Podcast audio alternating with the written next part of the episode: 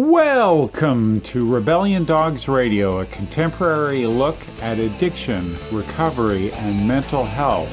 Now with less dogma and more bite. Episode 40 includes two musicians, one photographer artist, and two addiction, mental health, and wellness professionals. We're talking about recovery from addiction and mental health. We'll hear some music from Catherine MacLellan, John McAndrew. We'll hear from Women for Sobriety. Adrienne Miller is in the house. From Resolute Recovery, we have Dr. Laura Walsh talking about ADHD. Adult child of an alcoholic photographer and artist, Branislav Jankic, is on our show. It's the best show ever. We're at Rendezvous with Madness in Toronto. We're at Shooting for the Stars in Houston. Since our last show on Recovery Capital from the conference in Toronto, I was in Houston for the annual NAADAC conference, NAADAC. That's the Association for Addiction Professionals. They represent the interests of more than 100,000 addiction counselors, educators, researchers, and other addiction focused healthcare professionals in the States, Canada, and abroad. Every year, we NAADACs meet somewhere. From October 5th to October 9th, 2018, it was Houston, Texas. If today's show intrigues you, check out www.naadac.org for info on the October 2019 iteration to be held in Orlando, Florida. My first NAADAC was 2013. It was in Anaheim, one of the Disneyland, Disney Worlds, one of those things. The other one in North America is in Orlando, so we're back. M I C K Y. Anyway, I was at NAADAC presenting my own research and findings and my own lived experience to treatment center program directors and counselors on uh, an evidence based and widely used practice called 12 step facilitation. This was codified by a friend of Rebellion Dogs Radio, Dr. Joe Nowinski. He was a guest on one of our previous shows. I was talking to him about this project. I did a workshop called No God, No Problem, accommodating a growing demand for a secular view to 12 step facilitation. So I talked to him about that and I prepared a presentation for the people attending NAADAC. We talked about demographic trends that influence treatment today, resources available for agnostic or atheist people entering recovery, recent case studies of legal jeopardy around failing to accommodate a secular version or alternative to the classic 12 step model, plus uh, ethical and best practices that can help a treatment center, uh, a professional, an institution when it comes to this growing demand for a secular approach. NAADAC's own code of ethics has guidelines, including cultural humility and other oriented care, that do a great job at meeting this uh, contemporary and growing need for widening the gateway of recovery and offering individualized care. For our workshop, uh, participants were from the USA, Canada, and Iceland. In the house were private practice treatment professionals, people from a hospital setting, corrections, and substance and behavioral disorder uh, professionals that had a particular specialty in either outpatient or inpatient care. In a future show, I'm going to talk about this presentation. If there was nothing more urgent, I'd talk about it today. I would. But I want to turn the show over to some other very interesting characters, some of which were part of the NAADAC program. John McAndrew is a recovery music specialist from Cumberland Heights in Nashville, Tennessee. Adrienne Miller is the CEO and president of Women for Sobriety. Letter to My Mother is a revealing and emotionally provocative visual and literary body of work created by artist and photographer Branislav Jankic. It features mothers and their substance use disorders throughout the United States. This project strives to lift the stigma of addiction and create an international support system. I was sufficiently moved that I will be sharing my interview with Branislav with you today, along with these others. Dr. Laura Walsh presented on attention deficit hyperactivity disorder, commonly known as ADHD. Give me a few minutes and we'll get to all of these people. But first, at the time of recording this show, I'm in the middle of Rendezvous with Madness, a film and art festival in its 26th year in Toronto. Opening night was the World Health Organization's Mental Health Awareness Day. The film, The Song and the Sorrow, looks at two generations of songwriters in one family, songwriters and depression, from PEI Canada. Do you know who Gene MacLellan is? Well, if you're a music fan with a leaning towards sort of 70s music, you know the music of Gene MacLellan. Who's sang his songs? Elvis Presley, Bing Crosby, Joan Baez, Anne Murray. Those are four of over a hundred artists who have performed Gene MacLellan songs.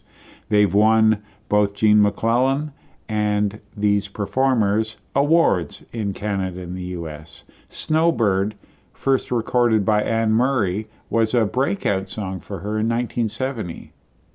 Put Your Hand in the Hand of the Man from Galilee. Love It or Leave It, it's a huge gospel hit. Uh, these were just a couple of songs that are Gene MacLellan songs.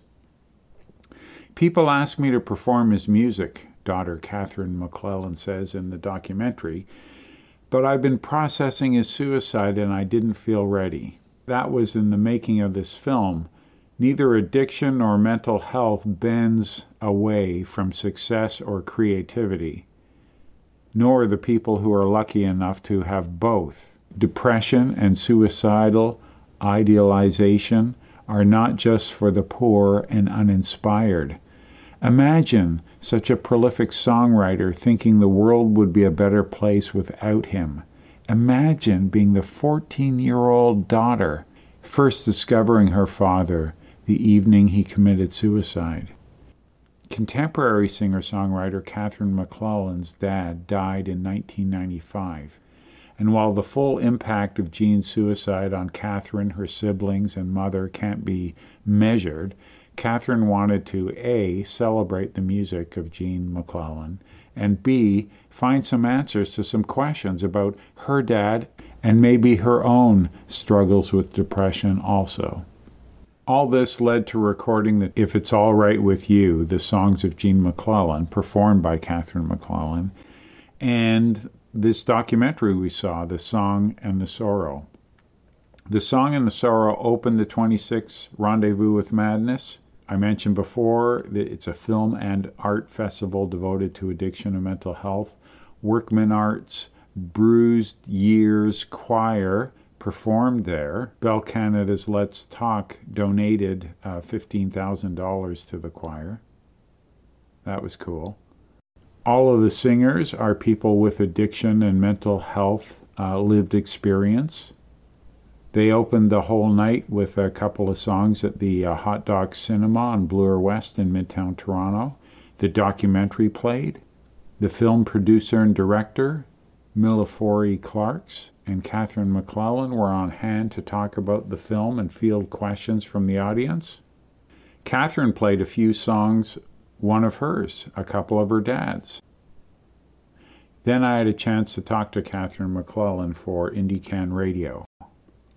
We talked suicide, stigma, and aftermath.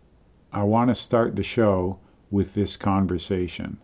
Then we'll go back to Houston to introduce you to some of these other uh, remarkable people. From the Ted Rogers Hot Docs Cinema, listen up. Hi, this is Catherine MacLellan. We're at Rendezvous with Madness in Toronto, and uh, we just we're at the screening of the song and the sorrow. You're listening to Indie Can Radio. Catherine, it's great to see you again. Last time I saw you, we were uh, uh, talking about Church Bell Blues. What was that, 2007? That was so long ago. That was maybe my second record, I Yeah, think. Yeah, yeah. yeah. It was a while ago. Yeah, it was. It was. But uh, I, I mean, back then, would you say you got to hide out in plain view, hiding behind your songs, as opposed to now being so vulnerable? Yeah, it was a different thing. I was just trying to sort a lot of things out, and Yeah. but music was my tool to do that. Yeah. Um, and you know, I've I've grown up a lot in the last 10, 11 years, and um, in that growing up, I've learned how to to not just uh, be inside myself, but to be out in the world, and and Yeah. Uh, yeah, it's good. I really got the impression that I've seen the film three times now too, and, and on this third time, I didn't notice your eyeballs being particularly big as you were concerned. But but the, yeah, the first time you, you see anything with you in it, all you see is, you know, you don't see everything the director sees. Just Yeah. I get that. but uh, what really uh, hit me like a ton of bricks was you talking about treating this project as a way of getting closer to your dad and the truth and feeling you were further away. And, and I would think writing a record or writing a song, you've got a destination in mind, you know how to get there. And maybe you brought that same approach to this and, and, and it didn't work out that way.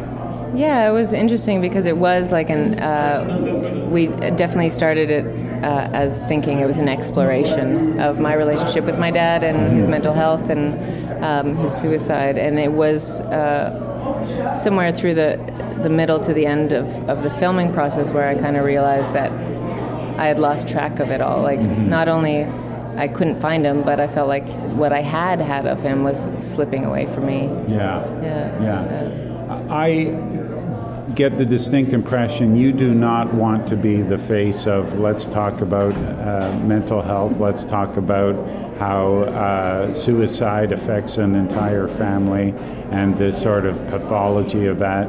You did not want to do that. But am I right in assuming you do this because someone's got to talk about it? Yeah, and if I, if I don't talk about it, who's who's going to talk about it? And I, you know, I as a musician, I have a stage. I can get up there, and uh, nobody's going to think I'm crazy for talking about being depressed or whatever, or even talking about my dad's mental illness.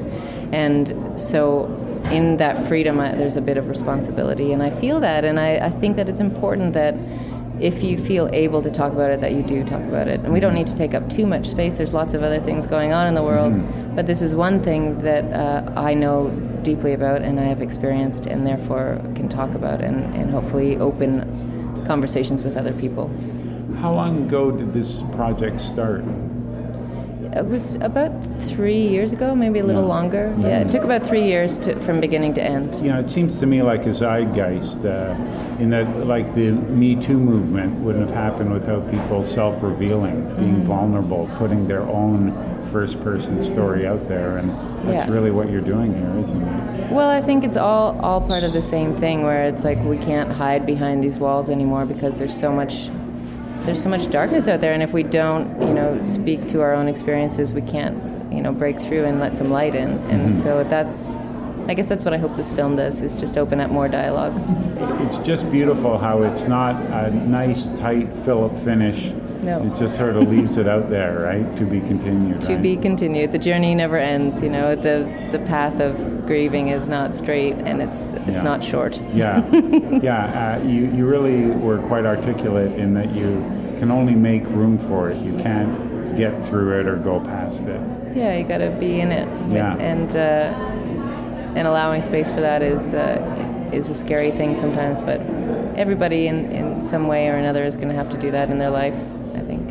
And do you get to hang around for any more of the festival, or is touring or mothering uh, sending you uh, Yeah, on sad, your way tonight sadly, I have to go back to PEI. Not so sadly, I Yeah. miss my daughter, and uh, also we have a our first PEI screening happening this week. So Oh, wonderful. yeah, so Yeah. I'll go back for that. That's going to be a, a real tearjerker for the whole island. Oh, island. that's so scary. Yeah. I- that's what I never thought about when we started was about how vulnerable it would be. Yeah. You know, it's one thing to say it in the moment when you're feeling it, but then to watch it over and over again is pretty strange. yeah. Pick a song for listeners. Uh, what are we going to play? You know, wh- why not something from my last album, which was uh, a tribute to my dad, and uh, the song that I think really spoke to uh, his depression and uh, just a, a way to look at it. And it's called Faces. Faces, beautiful. Okay, thanks for being with us again. Thank you.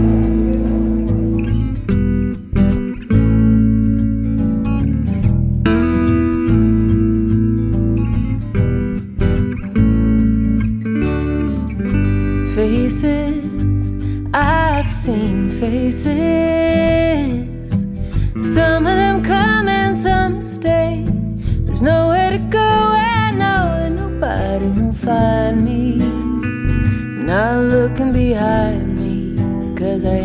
Game left to play.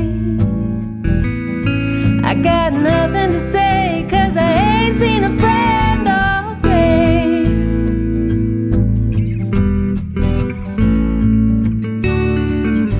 Raindrops, I've seen raindrops. And some of them fell from the sky.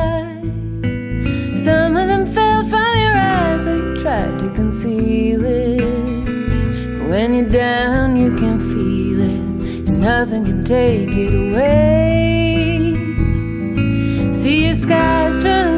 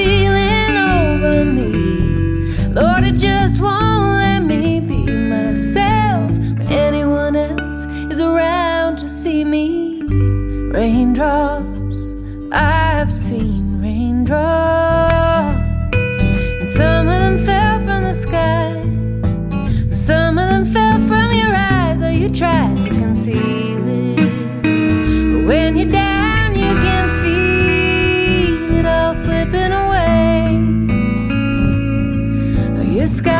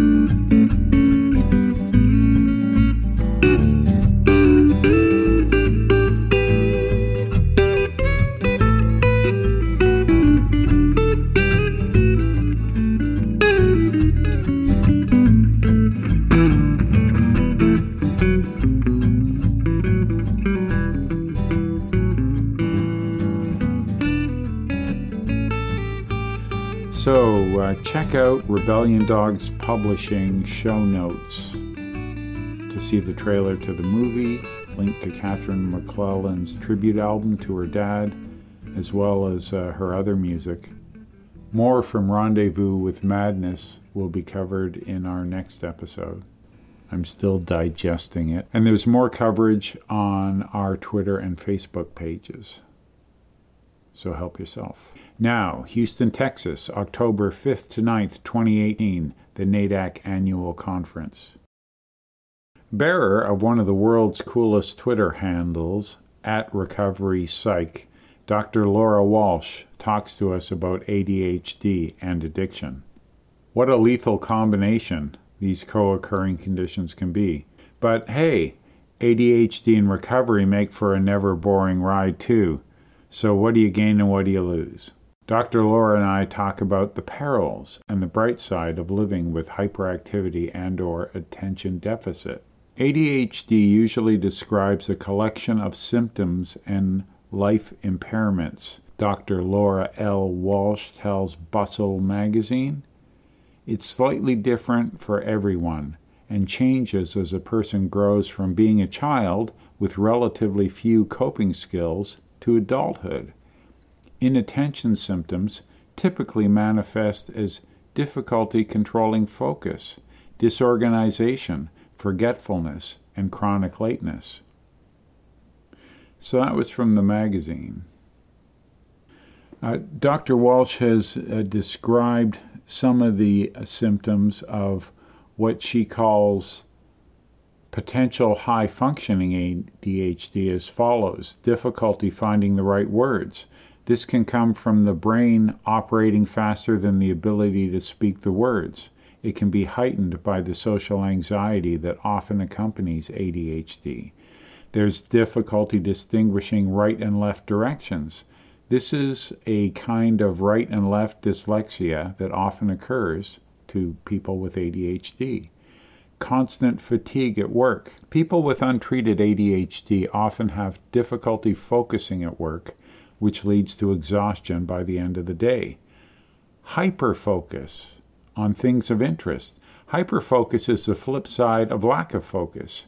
ADHDers are able to focus intensely on things they're interested in. Excessive gambling.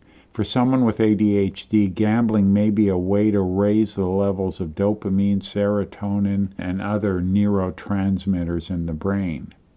This can lead to gambling addiction. And research has shown that ADHD population has a greater risk of these process addictions.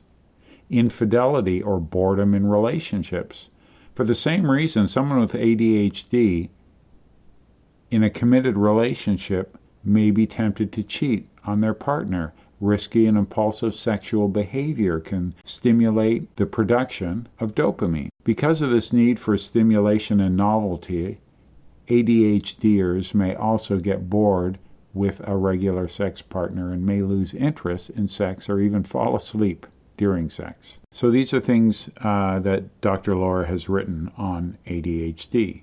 And this is high functioning ADHD. For me and others, one big question is if hyperactivity and attention deficit is so much a disorder that has to be altered or fixed, or is it a characteristic or style that families and society can and should accommodate? As you'll hear, Dr. Walsh practices in North Chicago. She travels extensively. Here's a portion of a wonderful chat, and we've both agreed to share it with you. Hi, I'm Dr. Laura Walsh with Resolute Recovery, and we're listening to Rebellion Dogs Radio. So, you were doing a workshop or presentation on ADHD and substance use. In my experience, uh, people who start drugs very early, high percentage of them are ADHD. Is that scientifically true or just anecdotal, you know, sort of folk wisdom? Well, I would say you're probably talking about two two circles that are overlapping, right? Mm-hmm. There's the group of people who use drugs and the group of people who have ADHD. Right. Um, but I think there's probably a lot of science that would suggest that you're right, that there's a lot of overlap. Mm-hmm. I, you used a statistic that kind of shocked me, but kind of rings true. Was it 12,000 times? Mm-hmm. You know, mm-hmm. uh, kids are belittled for just presenting with their natural symptoms? Yeah, so the average 12 year old hears about 12,000 negative messages by the time they hit 12 versus yeah. a kid without ADHD. Right. and that has a pretty devastating effect on a kid's self-esteem. And then in uh, treatment, what's your feeling on, uh, you know, medicating ADHD from a pharmaceutical point of view? When someone's being treated with co-occurring disorders, ADHD and addiction, uh, should you deal with the addiction as a primary problem and then just see how the ADHD works out, or treat them both right away? I think you definitely have to arrest the addiction first, Okay. especially when somebody's in early recovery, just to, you know, sometimes you have to save their life. Mm-hmm. Um, but when it comes to medication in general, it's just the power in the tool. And you, medication doesn't teach you how to organize yourself, it doesn't teach you how to plan, it doesn't teach you any of those things. So those things can be taught in recovery without medication. Yeah, like mood disorders as well. After you know uh, three months of recovery or a year of recovery, some of those things, you know, the brain kind of fixes itself. Uh, with, with ADHD, it's just going to be a different approach to recovery. Well, a lot. I think a lot of people with ADHD have found workarounds, um, whether it's just in life or it's in recovery. You know, so there's a lot of just coping on the fly that's already occurring. Now, that's easy for you to say you have a PhD. I mean, that must take a lot of workarounds to just go through the educational process. Well, sure. It could be somebody that has figured out, like, I feel better when I'm moving uh, heavy equipment, you know, or I feel better when I go for a run every day. Um, I don't think it takes a PhD. To, to do that, right? No, no, but but I'm just saying that you must have had to in order to get through the educational process. I would think a lot of uh, ADHD sufferers, uh, undiagnosed and untreated, spin off the educational uh, whirly twirl. Yes. Uh, you know, before they reach the finish line.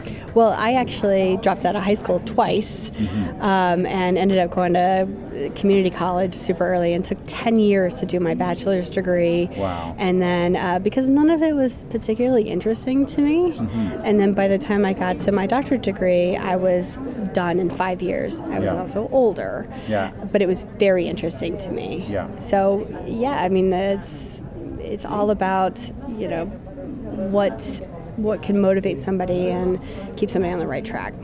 And just talk a little bit about your uh, practice in terms of the industry itself. Does it take ADHD seriously or treat it as woo woo or like, you know, sex or gambling addiction? People treat the behavioral disorders mm-hmm. as, you know, not real illnesses. So, so how, how is ADHD treated by your peers? And what do you do to sort of ambassadorship in terms of dealing with that? Well, I think you know with with the the consulting company with Resolute, there's a lot of people that will throw it on a diagnosis or a treatment plan, but mm-hmm. but it's never really addressed, mm-hmm. and it can undermine recovery efforts, and that's the part that that really kind of concerns me. So I'm always trying to highlight like all of the issues a person has that they're struggling with, so that we are trying to give them the best shot. And uh, for people who go, wow, that sounds cool, what's the best way to get a hold of you? Well, so I'm on Twitter um, at Recovery Psych is my Twitter handle, or You got that, you got the best recovery handle ever. You must have been on Twitter early. I was on Twitter early for sure, but thank you. Um, and then there's resoluterecovery.com. Um, and you can send an email, hello at re- resoluterecovery.com. And uh, you work in the Chicago area for anybody who likes face to face communication? Yep, but we also travel all over the country. We're, we're pretty connected that way. Yeah, for instance, you're flying out of here, you, can't, you, you don't have time to stay for the whole NAADAC conference. Yep, and I'm going to San Francisco next week, so. Okay, uh, fantastic. Okay, well, we'll have to stay in touch then. Yes. Yeah. Pleasure. Thanks, Dr. Laura. Stay in touch. Now, I mentioned a short film was viewed at the Saturday of NAADAC. It's called Letters to My Mother. There's a book and an art exhibit by the same name. The film was shot during the first photo exhibition in New York in June of 2016. Following its screening to those of us in Houston, artist Branislav Jankic, producer Goran Mikura, Ben Levinson from the Levinson Foundation, and Sherry Layton, a pioneer who's worked in treatment since 1977, and along with other hats, she's worked on policy, advocacy, and leadership. These four, after the film, had a panel discussion and invited the audience to participate. Mothers photographed in the project were in attendance and they shared also. This touching exhibition is a large part of why I set my sights on coming to Houston. I had the good fortune to chat one on one with Branislav, and uh, well, let me share that with you right now. Here you go. Uh, my name is Branislav Jankic. I'm the artist of Letter to My Mother, and we're listening to Rebellion Dogs Radio. You know, I don't come to all of the NAADAC events. I, I really enjoy them when I do come, but there are a lot of demands on my time. But your art exhibit was one of the reasons why I had to come to Houston. Uh, can you talk a little bit about how it went from uh, an idea, a personal experience, to a photo shoot, to collecting letters, to a book, to a movie? How did it transfer through all of these things? Well, thank you for your words, and um, it means a lot. Uh, so my mother was um, alcohol addict um, before she passed away, and uh, we had a very we had a lot of uh, catharsis in our relationship. I didn't deal well with it, and my brother didn't well. So my choice was to go far away from her, and not understanding that this is a disease. So what I when she was diagnosed with terminal lung cancer in 2012, this is when I realized it's it's either making peace now or, or, or that's it. Yeah. And um, I just didn't know how to do that. That was just a very short time to, to bridge 10 years of, of, of, um, of not having a good relationship with her. So I decided to do this project as sort of showing her that I understand and that I forgive her and asking my forgiveness in that way too. So I see America as my home and um, I started a travel. I wanted to photograph few women that um, that are like that have the problem like she did, like having problem with addiction, and um, so that's how the you know how it started, and um, started with uh, me writing the letter to her. Yeah. And taking her portrait first, and then asking those same those women who I photographed to do the same thing if they want to. Yeah. And uh, then uh, your partner, he's a film guy, right? Yes. So he got the idea. While while we're shooting these, we, maybe we, we should film some of these interviews too, right? Yes. Uh, um, well, you know, we, he documented everything like a diary, and Mhm. uh, he was. We were. It was a two-man show in 11 days. We crossed, um, I think, eight states. Yeah. and so he documented this through photography and some video. And uh, later on, when we installed the exhibition in New York, um, we we filmed it, and so and then that turned into a short film. Right. You're still in touch with uh, some of the subjects. Uh, some of them were here for the screening as well, which really touched everybody, right? And uh, and some of them you've lost touch with. Yes, we, we tried right after uh, we, we, we did the project, right after we took the portraits, we tried to stay in touch with everyone. Um, unfortunately, um, few people um, we just lost touch, which um, you know later we heard that uh, they just relapsed, and some people overdosed, which was very tragic uh, loss in, in some of the women I photographed there. That was a hard message to hear. Uh, but for for the most part, we stayed in touch and and you know kind of like became a family. So Mhm, yeah. and uh, it's it's always great when we when we show this piece somewhere in, in, in the U.S. that uh, some of the women make it there and then Yeah. they can be in the panel and so it's it's, it's always a special thing. Yeah. For people who couldn't be here and thought, "Oh, damn, I missed it," uh, where can they find your website online? What's the address? The project has its own website and it's uh, lettertomymother.us. Dot .us. and uh, there's uh, a lot about the project uh, the synopsis uh, some photographs uh, the trailer of the film and um, you know there will be also the new piece that we just did and um, and if anyone writes me and want to see the film i'm happy to send the link with the password and, and they can watch it it's just 14 minutes so i'm, I'm happy to do that Yeah. Now this uh, this short film uh, uh, won an award. yes it did uh, it win it won the best short documentary in international film festival in madrid last Wow. year yes Wow. Uh, so that yeah, that was a surprise. It was Yeah. good. It was a great, um, I say, great feedback. Are you still uh, looking to have it featured in more uh, festivals? Yeah, I think you know we we want to send it to a few more, and it would be great to show it to a few different places, different countries, you know, and, and see what it can do. Yeah. Well, uh, I said to you before we were rolling that art can reach people in a way that reason can't. You know, you can read about it, you can argue about it, uh, but sometimes a picture is what's going to make you cry. that's that's that. Those are exactly the words that I, I hope so. Like yeah. say it like mm-hmm. that. I hope that it can do. That's why we, that's why we're in here for. Yeah, yeah, yeah. Well, yeah, you did a great job with it, and, and I know it's a labor of love, right? You know, the whole family sacrifices. Congratulations Thank on you very much. Uh, an epic uh, production. I, I, think it was just wonderful. Thank you very much. Thanks a lot. Here. You bet. Thank you. Again, I urge you to check out the show notes for either Dr. Laura or Letters to My Mother uh, or our next two guests, RebellionDogsPublishing.com. On deck, we have the Life of the NAADAC Party for 2018. It's singer songwriter John McAndrew, who's a recovery music specialist at Cumberland Heights in Nashville, Tennessee. They offer in and outpatient drug and alcohol treatment John presented. He did some singing. He got the whole audience singing as well to demonstrate the relationship between music and wellness. That interview is coming up. So is a song of his. But first, we have with us the new CEO and president of Women for Sobriety, Adrienne Miller.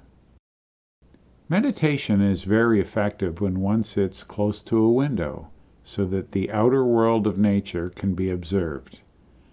This provides a means for reflection, for it helps us to realize that there is a much larger and less complicated, more normal life out there, a life not riddled with arguments, fights about money, worries about mundane things.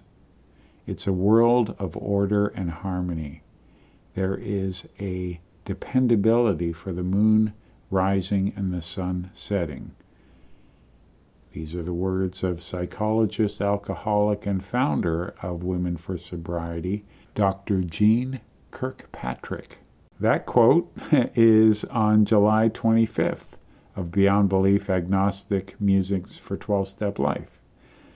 Dr. Kirkpatrick saw that women's needs in recovery over addiction were different than men's. She started Women for Sobriety in the 70s. She wrote a program with 13 affirmations.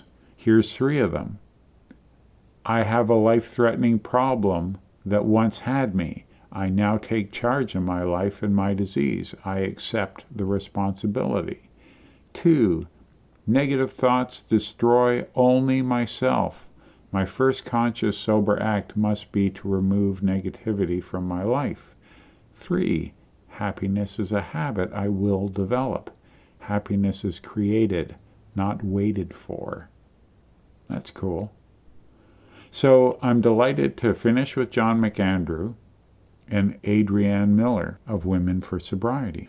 Let's do that now, and we'll close out with some music from John from his 2006 album Good Enough. But here we go. Houston, we have an interview.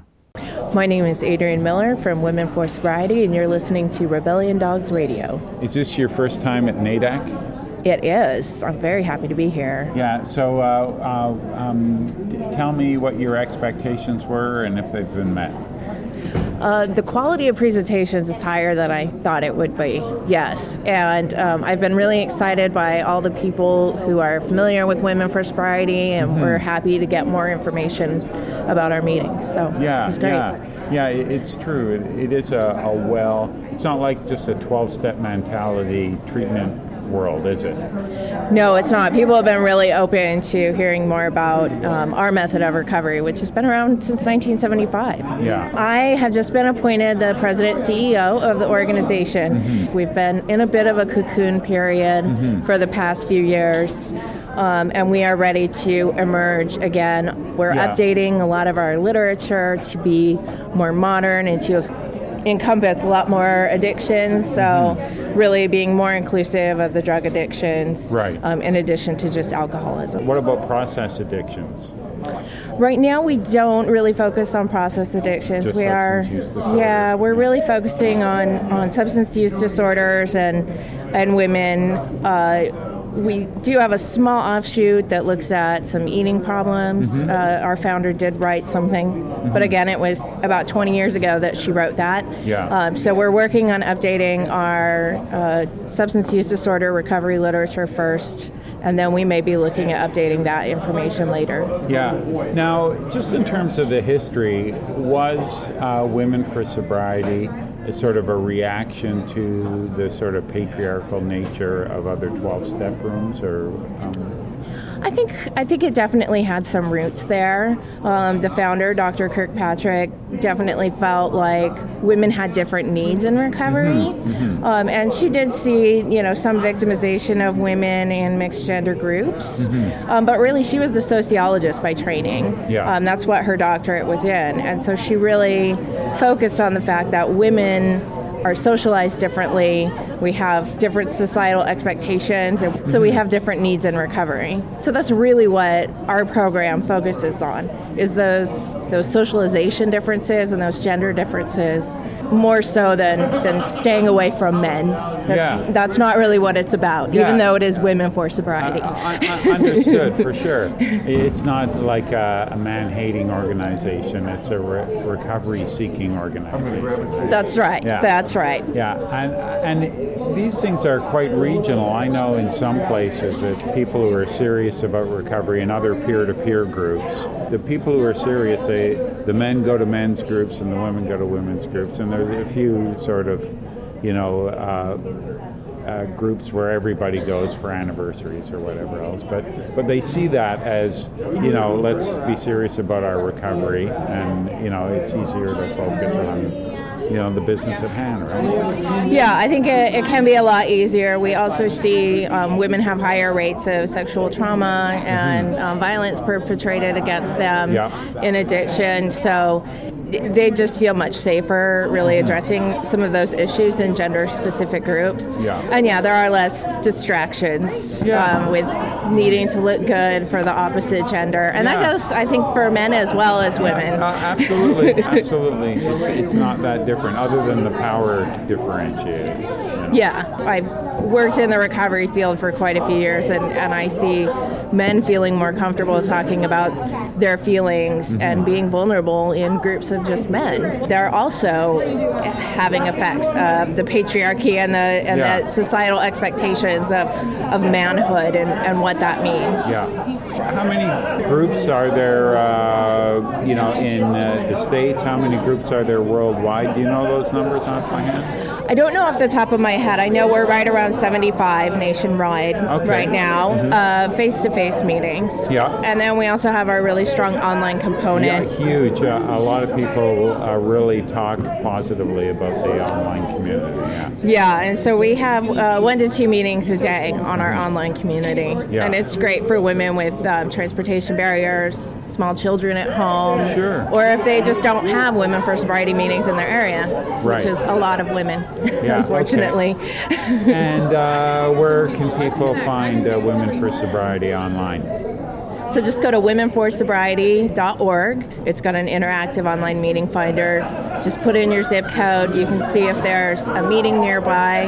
Um, there's also a facility finder on there. It's on the same finder, but Okay. so you, if you're seeking treatment that will honor your path in Women for Sobriety, Mm-hmm. um, there are facilities that that say they use Women for Sobriety. Oh, yeah. And so we connect Yeah. people that way. Um, we don't review them or endorse them, um, but we do try to help women connect with treatment programs that are consistent with their beliefs. Right. And then we also have um, phone support volunteers nationwide who have volunteered to help women get established in their recovery um, via phone support. Okay, that's wonderful. Yeah, it's been a great NAADAC conference so far. A little bit left to go, and uh, it was great bumping into you. Yeah, great. Thank you. You bet.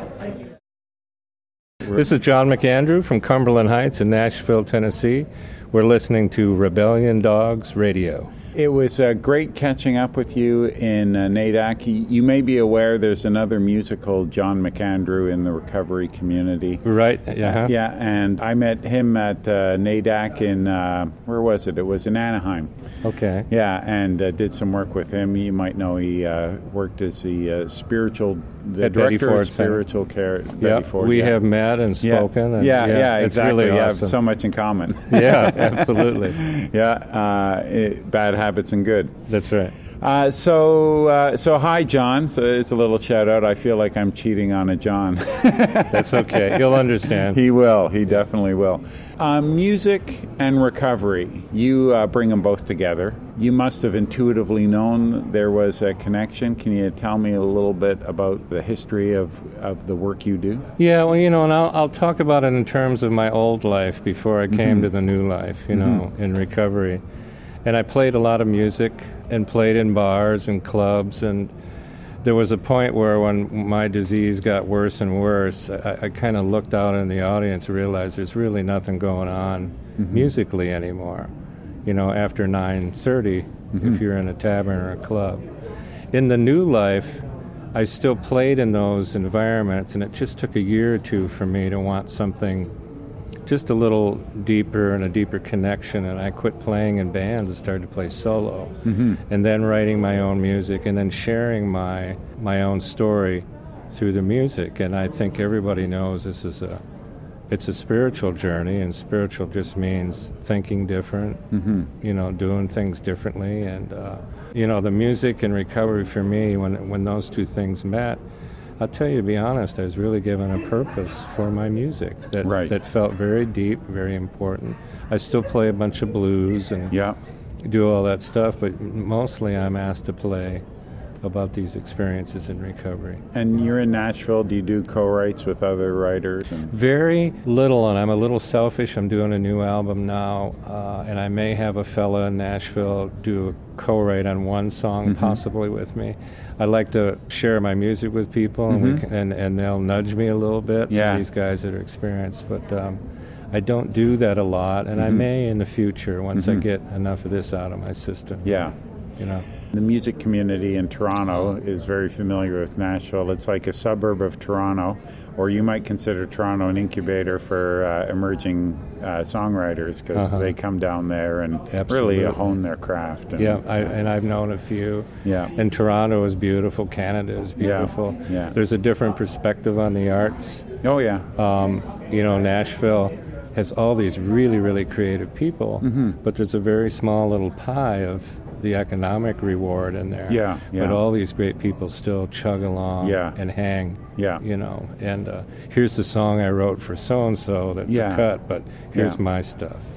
Uh, here's a question for you. Uh, I'm uh, thrilled. Uh, you know, a lot of the things we knew sort of anecdotally as, well, this helps people recover. The academics look down their nose at us and go, well, that's not very scientific. And then they studied it and they go, oh, yeah, people who get engaged in peer to peer recovery have a better chance at uh, getting better. E- even things that I snub my nose at, equine therapy, petting horses $30,000 a month for that, but there's evidence that that actually works. Ha- has anyone actually ever taken music as a part of therapy and evaluated it? Well, and part of what I was here for was to do music in the brain, and I do. Um, I include uh, a picture of Homer Simpson's brain to show that I'm not a doctor, I'm not a scientist, but I have a whole lot of research in my presentation, and they've been doing it for years. Yeah. For example, chills that are created by certain types of music increase the blood flow in all parts of the brain Yeah. um, spirituality, meditation, music, all increase the frontal cortex a lot, uh, blood flow, and emotions be, begin to come out. And, you know, serotonin, I made a joke about it on my presentation Saturday. You have to get out the serotonin mop when you get people in treatment or uh, in a recovery setting from whatever that might be. And they're playing music and having fun and being creative, and tears come, and serotonin is produced. So there's the chills. They know now that, that music affects all parts of the brain. It doesn't Mhm. just attack attack. you know, there isn't a specific part of the brain Yeah. where it just it, the whole brain is responding. Yeah. And we know that music can help people get up and walk. You know. Mhm. In a non-recovery sense, I remember years ago when I knew it was, there was something going on. I played at an old folks' home, and lots Mhm. of musicians have had the honor to do that. Yeah, that's right. And you got to play all of me and stuff. And I remember playing all of me, and I'm in an old folks' home because I was playing for the uh, Handy Fest, a jazz festival, Mhm. and they asked if I'd go out and play. Mhm. And they wheeled in a woman, very quiet, very stoic. You know, her affect was that fancy word, but she just looked really tired and sad. Yeah. And I started playing some old, I think it was all of me, but I do Mhm. things kind of jazzy. She got up out of her wheelchair and started dancing, and I mean dancing to the point where they were wondering if she's going to fall down. Wow. She hadn't spoken or done anything for, I assume, at least a year or two in that old folks' home. Mhm. So that song touched something in her that was still there. Yeah. So in recovery, the tone we use and the lyrics we use, we touch some things in people. I think a lot of great music in the recovery field, you know, which is with you as well. Yeah. So it is all about the science, you know, and so the presentation we did here, it was fun to see it instead of explaining the science, you know. In terms of the transition from drinking, drug using, maybe uh, John, to the sober one, did you think part of the muse was in the sex, the drugs, and the rock and roll? Did did you wonder about how you could perform sober, how you could write sober? Well, we have a at Cumberland Heights a music professionals program, and we talk talk about that all the time. In the beginning, it was about music, but then it just became about getting drunk and all the other stuff. And then, as we know, the the the progressive illness, it gets to where it's not about the music at all. Mhm. And getting sober and taking piano lessons and Mhm. singing better and applying myself Mhm. because then I realized, you know, I'm not all the big thing I thought I was. Mhm. You know, so that's that's the excitement for me. I'm 64 years old. I'm Mhm. writing and doing another album, and. I just keep being able to go. So when the professional musicians come to Cumberland Heights, we talk about, will I ever be creative, and how can Yeah. I? And we just go, you know, if you think about it, the creative part just went under the bridge a long time ago because Yeah. this is work, you Mhm. know? You Mhm. have to work at it. Yeah, yeah. The addiction, uh, uh, you know, won't allow another mistress. yeah, and it sucks. And you know Yeah. what? If you're a policeman or a, a pilot or a Yeah. mom or a dad, Yeah. it sucks the Same life thing. out of everything Yeah. we do. Yeah. But the environment that musicians work in, Mhm. I mean, it's obviously different than working as a doctor Yeah. in a hospital. Drinking on the job yeah. isn't as, uh, uh, as much of an eye popper. yeah, so it's a great, it's Yeah. a wonderful change Mhm, to be able to do it. Yeah. And uh, so if people want to get a hold of you, where do they find you? Well, there's johnmcandrew.com, you know, website, but I also there's a, a new website we put up where I tell stories and then Mhm. play the song, and there's a little video that goes with it, and it's all free and downloadable. And it's called inthishour.org, you know, Inthishour.org. www.inthishour.org. And you can go there, and I appreciate people kind of see what they think about the stuff on there. And we've just got it up and running, so. Thanks for sharing your time and your music with us. Thank you. Really We appreciate, it. Yeah.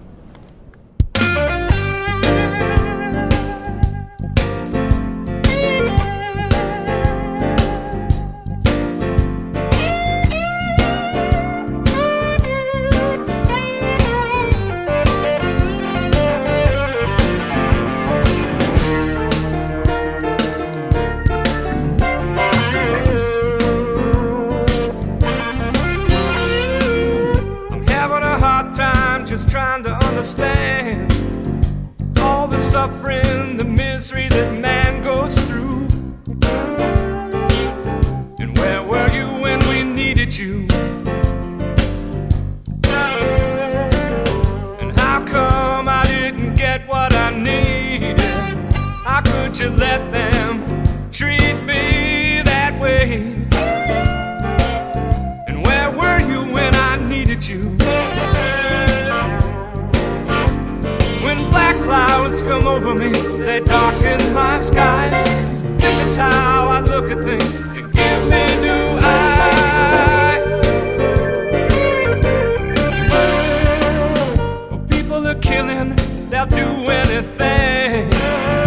Fill their bodies with poison things just to feel good. Just to feel good. And why must everything I learn be so hard? Can't you see I'm giving up? I don't know